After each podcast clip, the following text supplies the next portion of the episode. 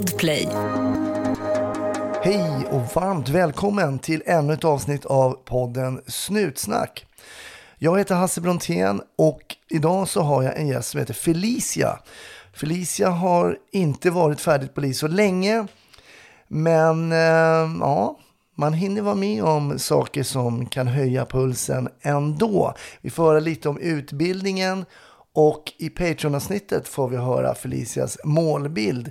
Är det det jag tror? Mm. Patreon.com slash snutsnack för att lyssna på Felicias bonusmaterial men också många andras. Facebook och Instagram finns vi också på. Var försiktig där ute. Och så hoppas jag att få en riktigt trevlig lyssning. 1310 1070 kom. 1310 Odengatan kom. Ja, det är uppfattat. Vi tar det. Slut. Bra. Klart slut. Välkommen till eh, Snutsnack Felicia. Tack så jättemycket. Jag vet att du som en del andra av mina gäster sitter on the West Coast. Ja, det stämmer bra. Göteborg. Ja, regnar det? Eh, nej, faktiskt inte just nu. just nu är det uppehåll, men eh, det har regnat i morse. Så dryga stockholmare som bara säger att det regnar hela tiden i Göteborg. Ja, så är det. Jag vet att du har inte jobbat så länge som eh, polis. När, när gick du i skolan? Nej, det stämmer. Eh, jag började faktiskt eh, Polishögskolan hösten 2021. Ja, Eh, så att jag har varit klar i snart ett år. Eh, tog examen i november förra året. ja. Så du är lite färsk i yrket kan man säga. Väldigt färsk skulle jag säga. Är det någon som har kallat dig för räv? Nej, det är det inte. Nej, det ser. Tidens tand nöter ut alla de här gamla. Ja. Ja, ja. Men hur, varför, eh, varför polis? Ja, det är väl sådär som alla, man vill eh, hjälpa människor och ja, men vara där det händer. Alltså jag, jag har väl alltid, alltid lockats till polis. Jag har alltid, ja, men, där vara i större sammanhang, hjälpa till liksom. eh, så det har alltid, ja, men det har alltid lockat mig. Sen, sen det här jobba med människor känns så himla eh, liksom platt att säga, men jag pluggade faktiskt till lärare innan jag började plugga till polis. Så jag var inne på barn och unga där ett spår, men så, så kände jag att men jag måste göra testerna i alla fall, för det var många runt omkring mig som sa det är klart du ska söka polisen, men jag var så nej jag kommer inte komma in och sådär. Men så um, gjorde jag testerna och så kom jag in och så hamnade jag här. Um, så att, uh, ja. Varför tror du att det är så, för det är så många så, jag kan väl säga att jag kanske tänkte så själv också just det här, men jag kommer inte komma in, jag kommer inte klara testerna. Är det för att man inte riktigt känner till hur testerna funkar och går till och sådär, eller, eller är det bara en allmän tvivel på sig själv? Men jag tror att det är en kombination. Alltså dels det här att man inte riktigt vet. Alltså jag, mycket hörde jag väl innan om de här psykologtesterna är det ju många som man pratar mycket om. För att eh, om jag säger helt rätt nu så är det väl att om det är så att man inte går vidare på den delen så får det väl aldrig någon riktig återkoppling på men vad det är du inte klarade. Så den här lite så här, ov- vad är det de vill ha? Ja, Räcker att jag bara är mig själv? Eh, men sen också det att man inte tror på sig själv. Varför skulle, varför skulle jag klara om inte de här som har sökt innan inte klarar? Eller så. Nej. Så det är nog en kombination.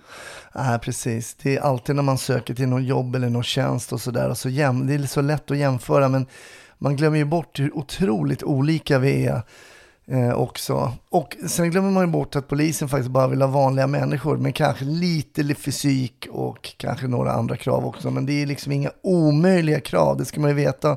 Om du sitter och lyssnar nu och funderar på att söka, liksom att det är inga orimliga krav. Man kan ju också ta reda på via gå in på polisens hemsida och kolla vad som krävs och sådär.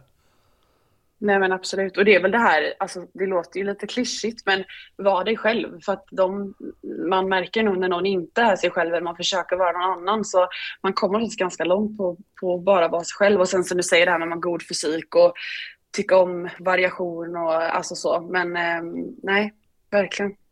Men okej, men lämnade du liksom eh, lärarutbildningen då när du kom in eller? Ja, precis. Jag hann plugga i ett år eh, och då var det till gymnasielärare. Eh, så det var inte, det hade kanske inte hänt så jättemycket det första året. Det är ju väldigt mycket, väldigt mycket läsa, det är ju fem år. Oh. Så att eh, jag läste i ett år och sen så gjorde jag testerna och kom in, så då valde jag att hoppa av då.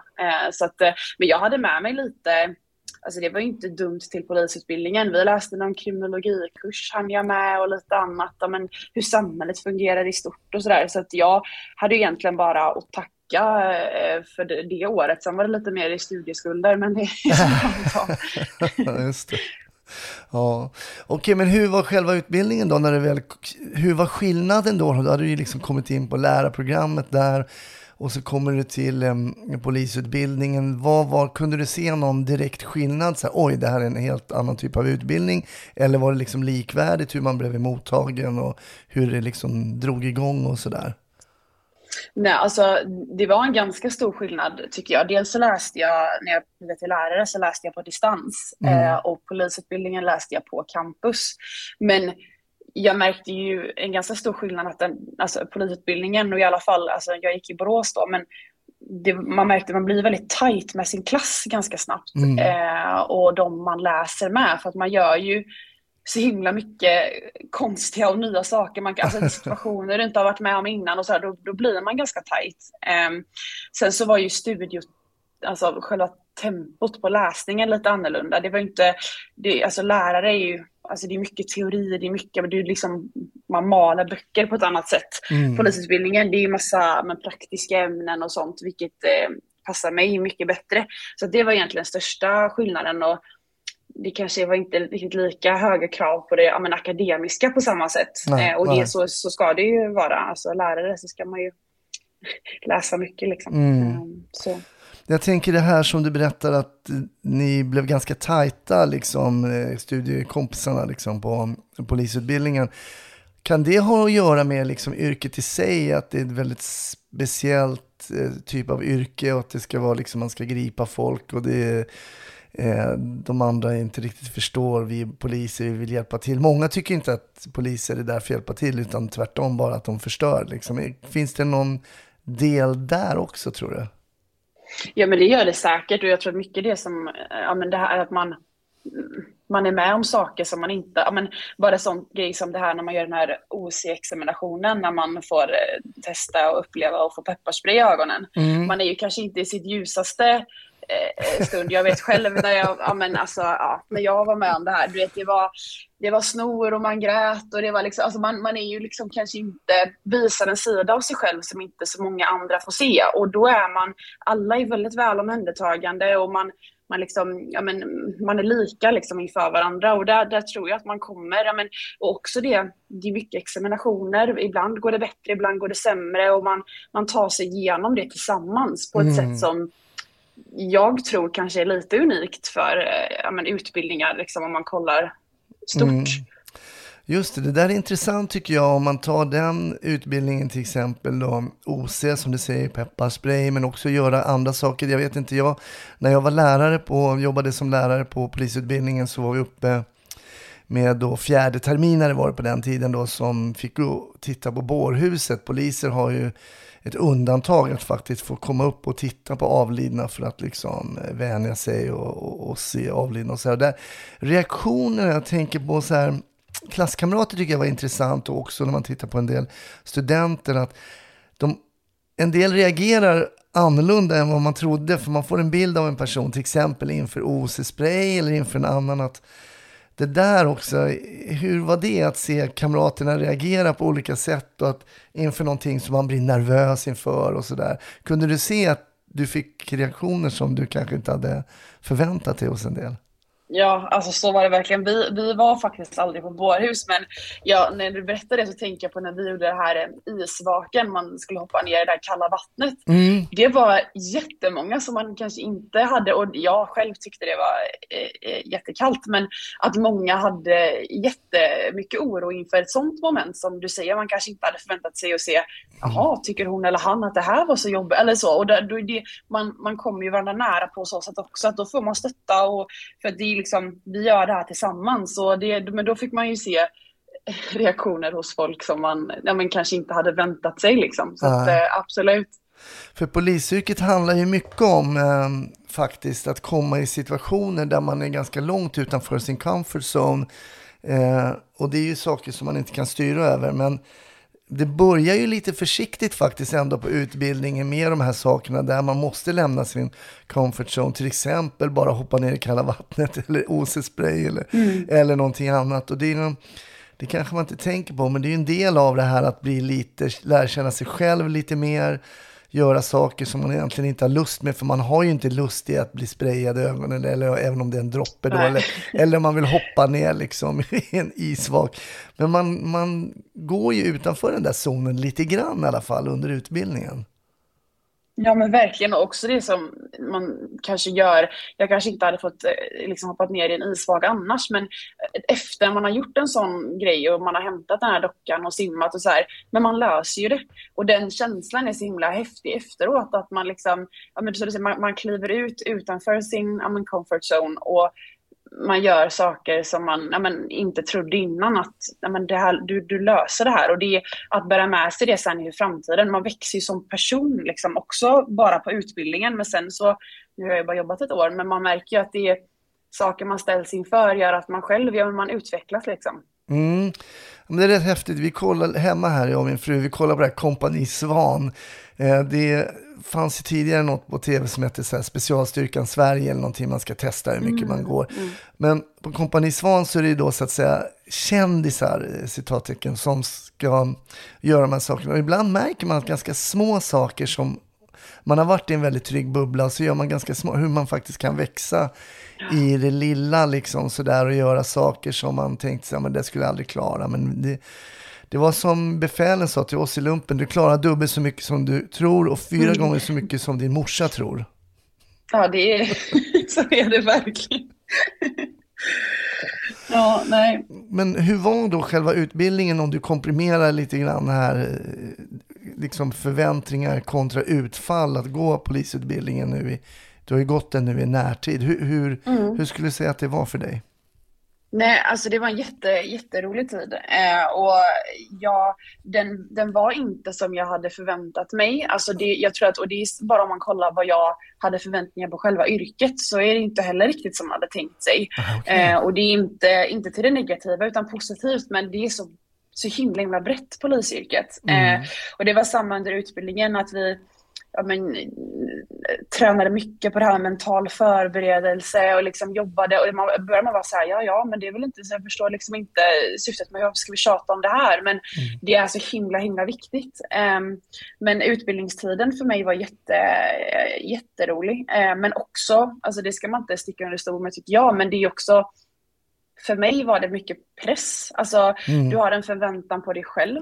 Eh, du vill liksom, man vill ju klara sig såklart, det vill ju alla. Och du har kanske också vänner och familj som har en förväntan på att du ska ja, men bli polis nu som är tanken. Liksom. Och, Mm. och den här, man, man inte får glömma det, att man ska ju också gå utbildningen och njuta och ha kul, men det är också mycket, men det är tufft. Alltså det är många delar som examineras. Det är så fort du är klar med någonting så är det nästa. Och, ehm, så det var en tid som var mycket roligt, men också blandat med mycket ja, men stress och press. Liksom. Ehm, men eh, sen blev det ju bra, men man, eh, det ska man också ha med sig tror jag när man går in i att det är ganska Ja, men det är tufft och det är mycket för den, den personliga resan. Liksom. Mm. Hur var det att komma ut på den här så kallade aspiranten då när ni liksom, man är, får sitt lägg och ändå är ute och agerar med handledare som polis. Hur var det? Var det lite så här pirrigt att komma ut på den? Ja, det var ju, och det var ju den stora dagen, alltså det var ju nästan det, jag var nästan lite tom om du förstår. Jag menar, att vara så man har väntat så himla länge Ah. och så stod man där och så bara så, då ska det ut, jaha, då är det det. Alltså det blev nästan, man var lite så här, och hur, ja men då gör vi väl det här då. Eh, men det var så mycket förväntan och nej, det var jättespännande och bara Alltså bara första larmet vi fick. Ja. Jag minns det liksom, det var en ringa stöld och vet, jag var ju, kunde ju knappt äh, sitta ner i polisbilen för att man liksom först ut och ja. Fick du, en, Eh, fick, du var- puls, fick du pulshöjning då?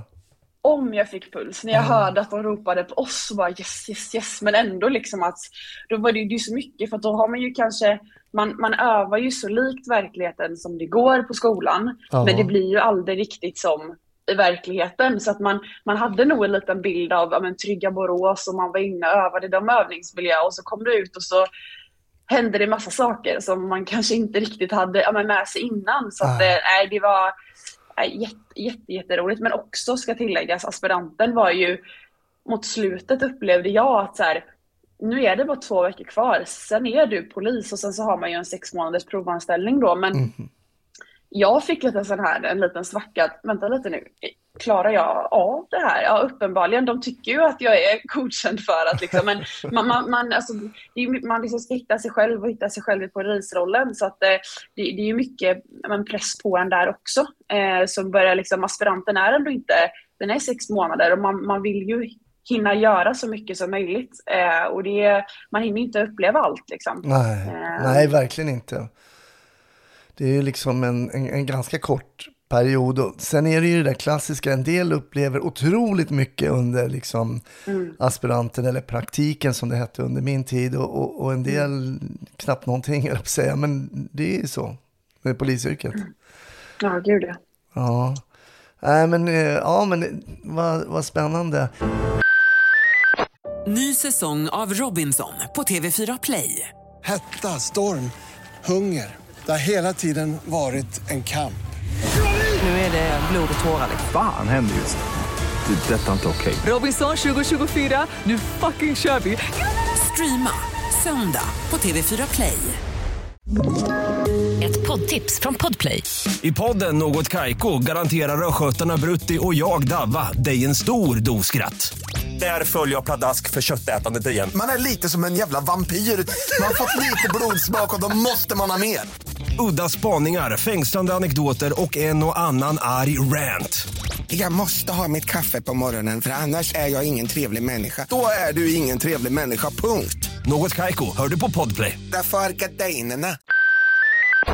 Det är just, jag kommer ihåg när jag gick en, eh, jag gick en kurs i stand-up comedy där, 24 gick jag den, det många år sedan. Och då sa Adde Malmberg, eller om det var Babben, som var så här, det kommer ta sju år innan du hittar din roll som så komiker på scen. Jag tänkte, sju år, det är ju helt sanslöst. Men det var aldrig någon som sa det när det kommer till polisyrket, för där tar det också tid att liksom hitta eh, sin polisroll, liksom hur jag själv eh, ska prata och, och föra mig och stå och, och, och gå och allt sånt där. Det tar lite tid att att komma in i det, eller hur? Ja, och det, det, ja, det var, jag fick faktiskt höra det av, ja, men, när jag gjorde aspiranten, jag träffade en polis som hade jobbat ganska länge som sa det, ja, och eh, känna dig som färdig polis, det dröjer många år. tänkte jag, vad menar han med det? Jag är ju klar om några år. Så här, det, Ja, jag fattar, ja, men ja. sen så förstod jag ju det sen när man blev klar och började jobba, att det här att, men dels som du säger, hitta sig själv, att ja, men hur jag står och pratar och hur, hur jag liksom, men också det här att man ja, men varm i kläderna på ett sätt som jag, liksom, nu har jag jobbat ett år men jag är fortfarande liksom inte där, alltså det, det tar nog ett tag och som du säger, det beror på vad man är med om, alltså sen ställs vi alltid inför nya situationer men man ska nog vara ödmjuk för att det, det tar ett tag innan man är liksom helt eh, hittat sig själv i rollen liksom. Mm. Nej, men du sa en grej där i början om när man söker till polisen, om man ska vara sig själv. Jag tror det är någonting som är jätte, jättebra Och att ta med sig hela vägen, att ändå liksom försöka vara bottnad, att vara sig själv så mycket det bara går. Ibland måste man ju vara lite arg fast man inte är arg och så vidare och så vidare. och liksom, då är man, man får liksom gå in i de här olika situationerna. Men jag tror att det är ett sånt himla bra grundråd.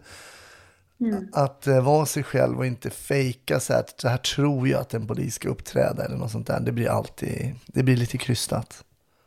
Ja, och det lyser nog igenom och som du säger att det här inte tappar det under ja, men, varken utbildningen eller sen i det liksom, yrkeslivet. Att glöm inte vem du var när du sökte in eller så. Att man just liksom det, ändå just bär med sig. För, och framförallt känner jag som ny att man, man formas nog lätt av många runt omkring. Alltså man, jag inspireras ju av många kollegor med att man Mm. gärna Ja, men man vill ta efter och ja, men det där och att man ändå så här, fast glöm inte att du blev antagen för att du är just du liksom. Mm. Eh, så att man, och det är nog lätt att det, det glöms bort i allt jobb och det, är liksom, det, börjar, det här hjulet bara snurrar på. Ja, och jag tänker att man formas som du säger, man formas av kollegor och tar in liksom bra ageranden. Jag lärde mig ju jättemycket från äldre kollegor. Liksom, Åh, så där, det där var så himla smart. Och ställa den frågan, för det leder ju in på nästa fråga som är så liksom.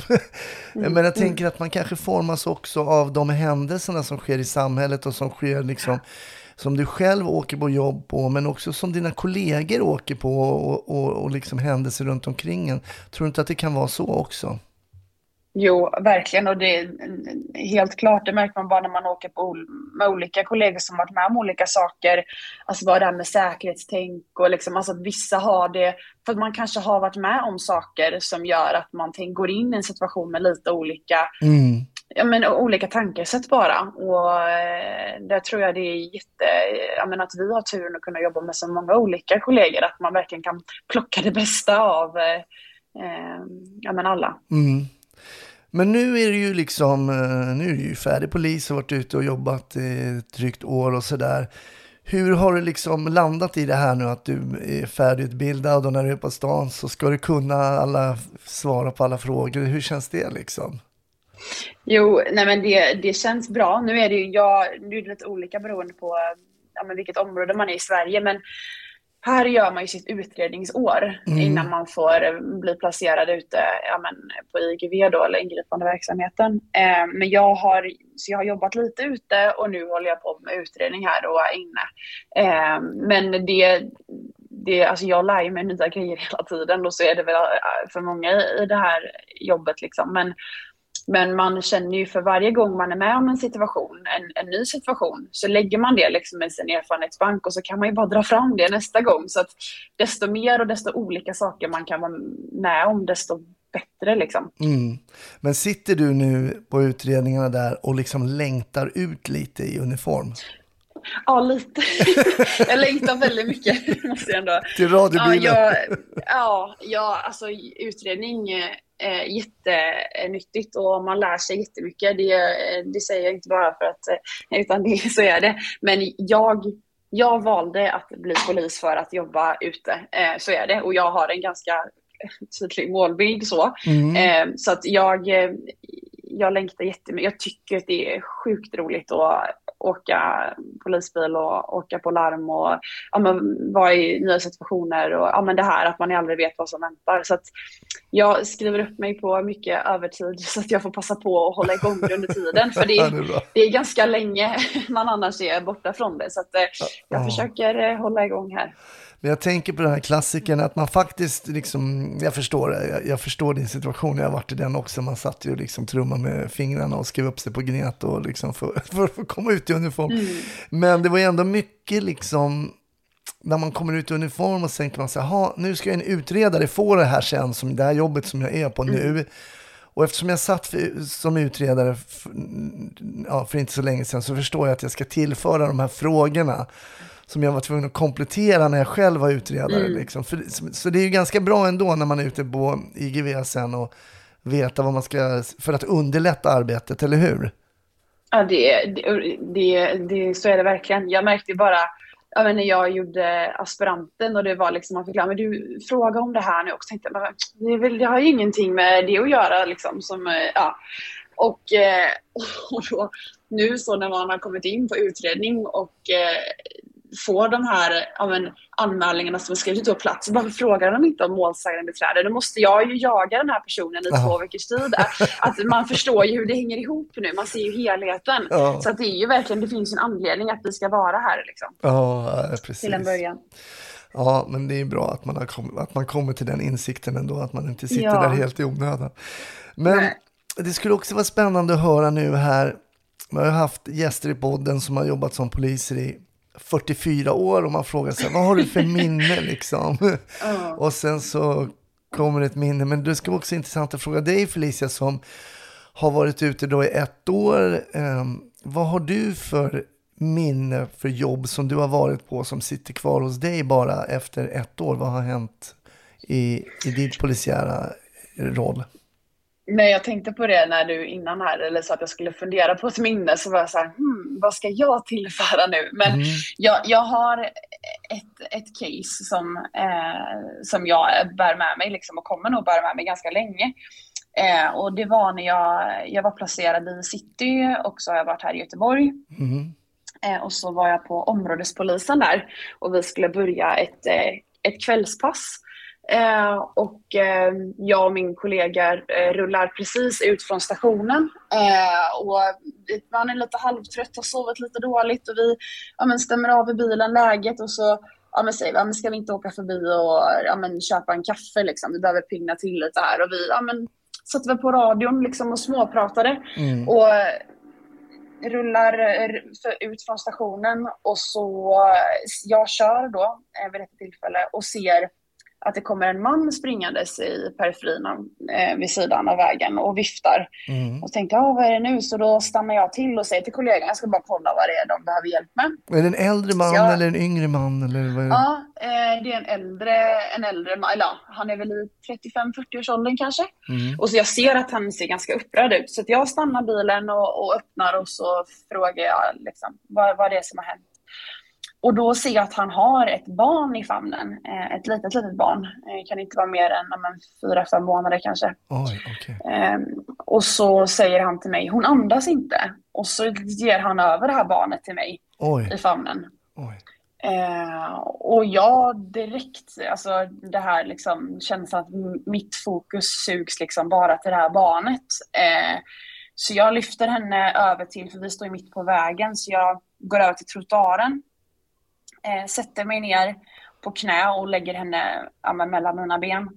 Eh, och eh, det är kallt ute nu då, så hon har ganska mycket kläder på sig så att jag öppnar upp eh, ja, hennes ytterkläder så jag kan få syn liksom, på hennes bröstkorg och ser då att hon, hon jag känner att hon har puls men hon har ingen andning. Ah. Så jag börjar ställa frågor, för mamman är också eh, med dem. Eh, jag börjar ställa frågor om hon har ätit något, om hon har satt i halsen eh, och sådär. Och de, ja, hon har fått välling för en stund sedan men hon har inte satt i halsen.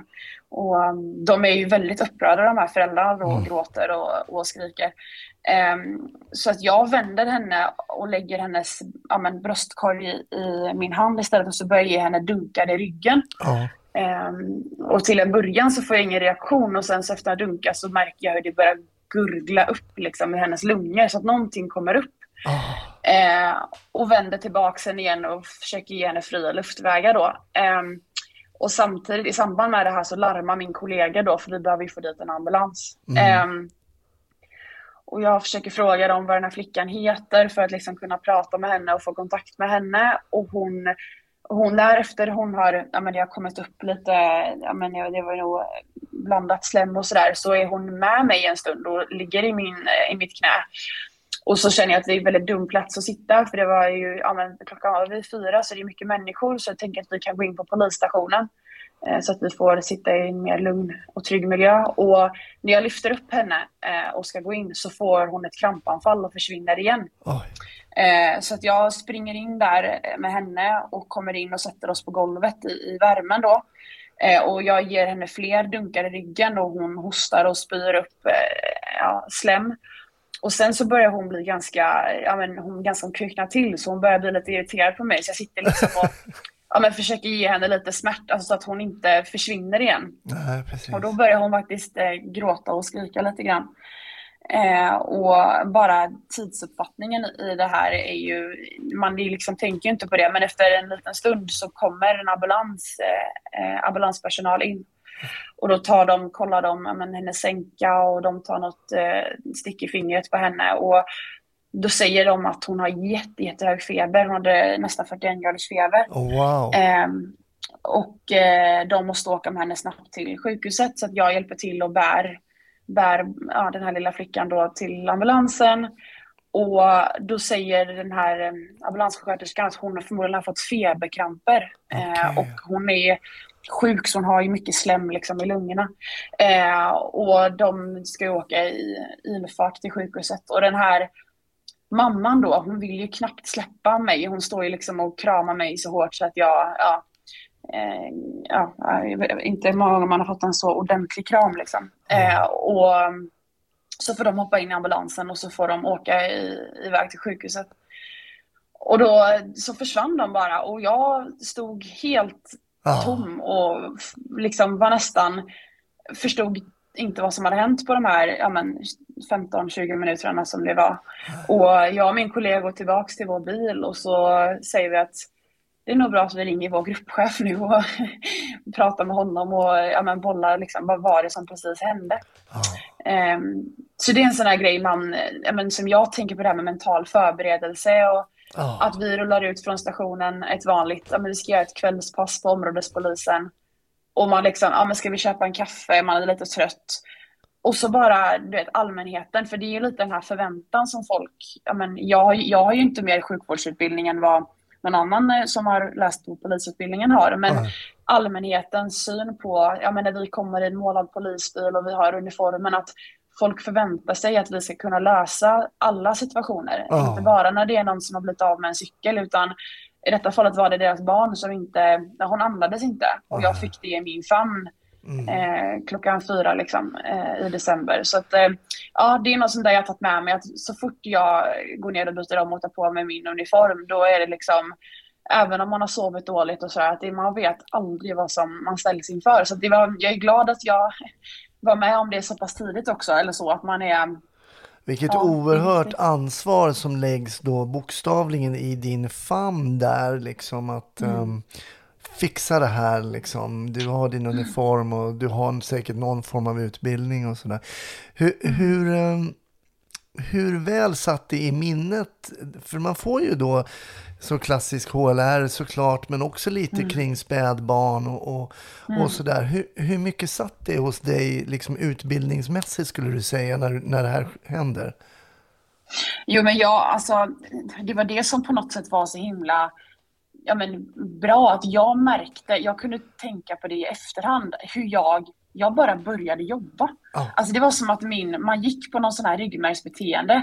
Okej, har hon puls? Alltså att man går efter den här ramsan som vi har fått lära oss, men också att Ja, men hon, liksom, hon har puls, hon har ingen andning. Jag frågar liksom, har hon satt det? Alltså man, man ställer de här försöken också ha liksom, föräldrarna med i bilden. Men att jag känner mig ganska, det kändes också lite skönt efter att man vet att det finns där någonstans. Sen Ja. är, ju, är man ju väldigt glad att utfallet blev som det blev, att hon kvicknade till och att eh, Ja, men nu vet jag inte hur det gått med henne i efterhand då, men att hon fick ändå eh, åka med ambulansen iväg och hon var ju ändå vaken när de fick över henne där. Att ja, man, man, man löste det liksom. Och det är ju otroligt, en otroligt skön känsla framförallt en trygghet liksom. Ja, men vi pratade lite om eh, utbildningen här innan och liksom hur reagerar man liksom innan man ska få pepparspray i ögonen eller kanske när man får det och så vidare och så vidare. Och det är ju så här när man kommer ut och jobbar att egentligen så tror man att man känner sig själv eh, men det gör man inte alltid för att när det kommer vissa situationer så agerar man på ett sätt eh, som man kanske förvånar en själv eller gör en besviken. Men men om du, när du sätter dig ner i polisbilen, sjunker ner med din kollega och förstår shit, kanske liksom, det här var verkligen någonting, för det känner man ju då. Nej, men när du reflekterar tillbaks och tänker på ditt eget agerande liksom som polisernas situationen som ju för mig låter väldigt rådigt och liksom um, det låter ju som ett jättefint ingripande på många plan. När du liksom kom hem eller när du pratade med din kollega och reflekterade hur du faktiskt gjorde, hur kändes det? Jo men det, alltså, det, det var bra. Det var, jag var glad också att jag hade min kollega som också såg på mig för att det är svårt att se utifrån liksom. Men, men jag var nog ganska nöjd, men glad att jag faktiskt gjorde någonting. För att man har ju varit med om folk, ibland så fryser man ju bara, precis som du säger, att man reagerar på ett sätt som man kanske inte Ja, men man förväntar sig inte det och så gör kroppen någonting och så egentligen så vill man någonting annat. Mm. Men, men att man faktiskt agerar och det, det här var ju en helt ny situation och för att en sjukvårdssituation som jag inte har varit innan och jag hade ju ingen aning. Alltså får man ett larm, om vi hade fått det här som att ja, men, ni ligger närmast och det är ja, men ett hjärtstopp eller då har man ändå någon minut, någon sekund på sig. Men här var det liksom okej, var börjar vi? Eh, och där var jag väldigt, som du säger, att utbildningen låg så nära att jag var nog ganska glad att jag hade den att falla tillbaks till, men att jag också gjorde det, för jag hade ju lika gärna kunnat Ja, man vet ju inte, kroppen hade ju kunnat eh, reagera på ett helt annat sätt liksom. Ja. Eh, Nej, och det är ju så att människan reagerar ju så otroligt olika på likadana situationer. Jag menar, jag har varit med om faktiskt ärenden där det har varit väldigt allvarligt, när faktiskt en när poliskollega har frusit och inte gjort, bara stått helt still och inte agerat. Och det blev jättemärkligt sen eh, efteråt och sådär. Ny säsong av Robinson på TV4 Play. Hetta, storm, hunger. Det har hela tiden varit en kamp. Nu är det blod och tårar. liksom. Fan händer just nu. Det. Detta är inte okej. Robinson 2024, nu fucking kör vi! Streama söndag på TV4 Play. Ett poddtips från Podplay. I fallen jag aldrig glömmer djupdyker Hasse Aro i arbetet bakom några av Sveriges mest uppseendeväckande brottsutredningar. Går vi in med hemlig telefonavlyssning och, och då upplever vi att vi får en total förändring av hans beteende. Vad är det som händer nu? Vem är det som läcker? Och så säger han att jag är kriminell, jag har varit kriminell i hela mitt liv men att mörda ett barn, där går min gräns. Nya säsongen av Fallen jag aldrig glömmer på Podplay. Ja, men jag tycker den här historien är så otroligt spännande. Det är ju synd att man inte får feedback eh, i ett sånt här ärende. Liksom. För, hur, har du tänkt på den här flickan efteråt? Ja, och framförallt, det här var ganska nära jul. Så att jag var ju sådär, du vet, ja, men det blir ju, man tänker ju julen och familjen och hoppas att eh, hon klarade sig så att hon liksom får ja, men vara med sin familj och nära och sådär. Och jag ville ju så gärna på något sätt bara få ja, men någon återkoppling och bara höra hur, hon, ja, men hur det gick för henne. Eh, men det, ja, jag hade ju inga kontaktuppgifter eller någonting till dem alls. Men, men det är någonting, ja, men dels tänker jag på flickan men också någonting som har satt spår i mig som jag inte tänkte på då men som jag har märkt efterhand att jag har ganska svårt för när ja, men barn, små barn, dels sätter i halsen men också ja, men hostar. För att hon fick ju ingen luft och det var ju det enda jag jobbade för att hon skulle få luft. Så jag har ju ibland märkt att ja, men om vi är på restaurang eller man är bland folk och det är ett litet barn som börjar hosta eller skrika, att jag, jag hoppar till eller jag reagerar. Och det är ju, och det kommer jag nog göra ett tag framöver.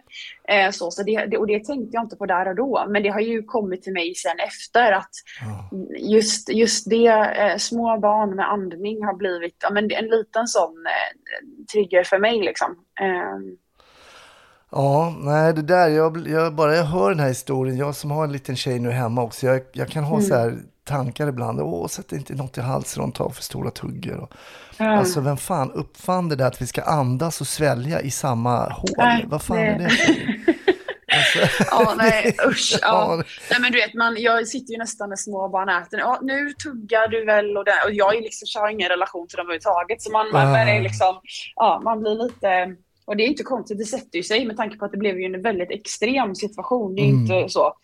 Eh, men eh, nej, Så Det jag tycker är spännande också ur en annan synvinkel med den här händelsen är just det här ehm, att det här har hänt eh, när du var ute och jobbade. Det är inga tidningsnotiser kring att eh, du eventuellt kanske räddade livet på den här flickan utan det är ju det här med polisarbete eh, och i tidningarna, var- det är nästan en av anledningarna också till varför jag startade den här podden. För jag vill också beskriva vad poliser gör om dagarna och det, det är liksom, händer ganska mycket som inte står i tidningarna. Och, och det är ju sällan det som polisen gör som är speciellt bra. Så här, Åh, polis gjorde sitt jobb. Det är inte äh, egentligen, det skapar inga rubriker och sådär.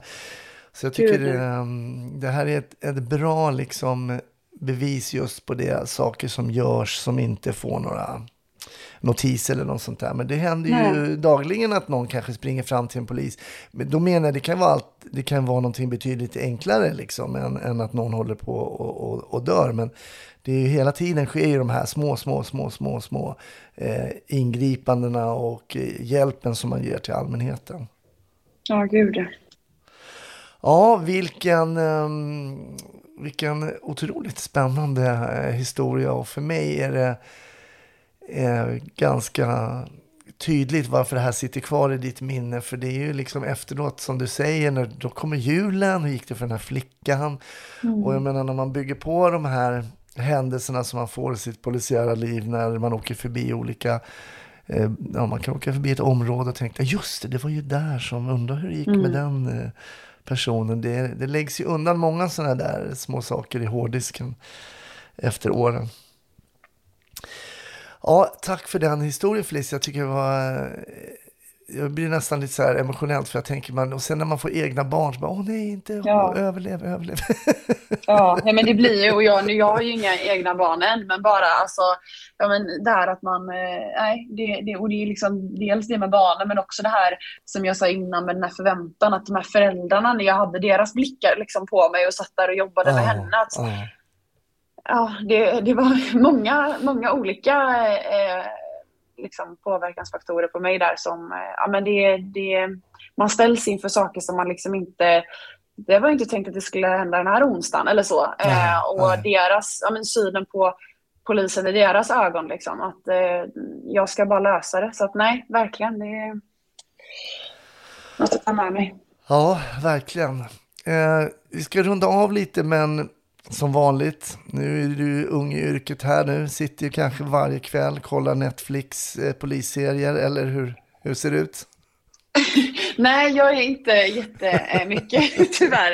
Eh, sitter inte och kollar så mycket polisserier. Men eh, jag, jag har ju funderat lite på att tipsa om, om en, något bra. Och jag kollar ju inte jättemycket på tv och inte film heller. Det är knappt att det händer. Men om, om det är någonting som jag tittade på redan innan jag började plugga till det här som ja, men jag kan liksom i efterhand ha kolla om.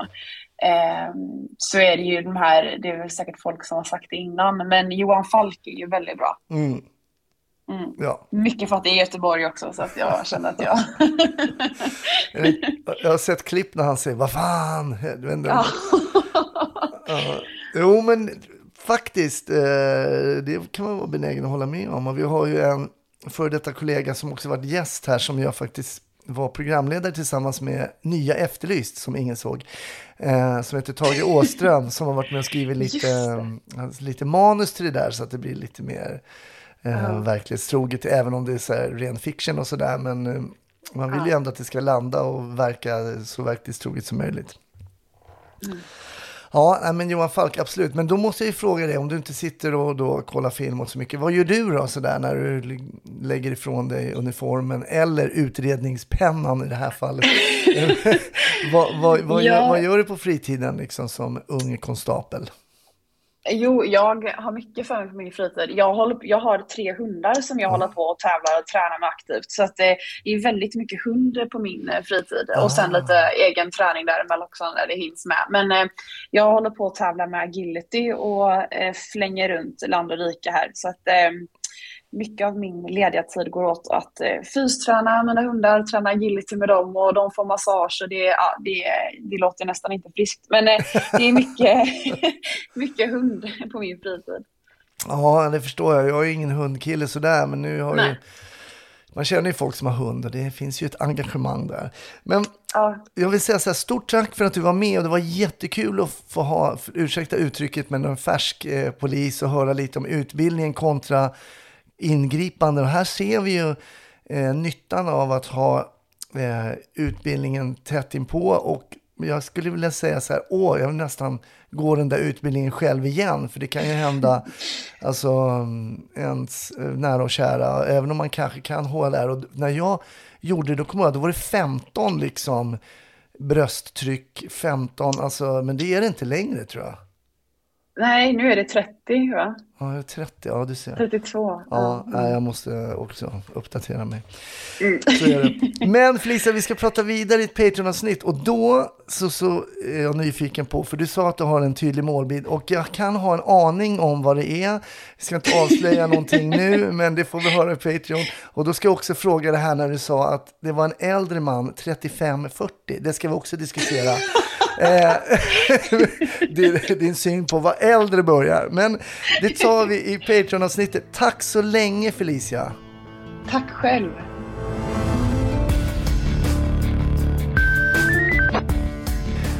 Tack för att du har lyssnat på ännu ett avsnitt av podden Snutsnack med mig, Hasse Brontén. Nästa vecka är vi tillbaka, såklart. Ny gäst, nya samtal. Bonusmaterial finns på Patreon.com snutsnack. Annars finns vi på andra sociala medier. Ha en fantastisk vecka så hoppas jag att vi hörs i nästa.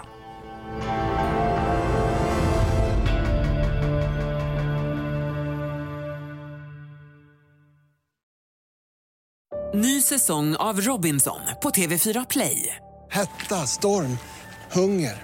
Det har hela tiden varit en kamp. Nu är det blod och tårar. Vad fan händer just nu? Det. Detta är inte okej. Robinson 2024, nu fucking kör vi! Streama söndag på TV4 Play.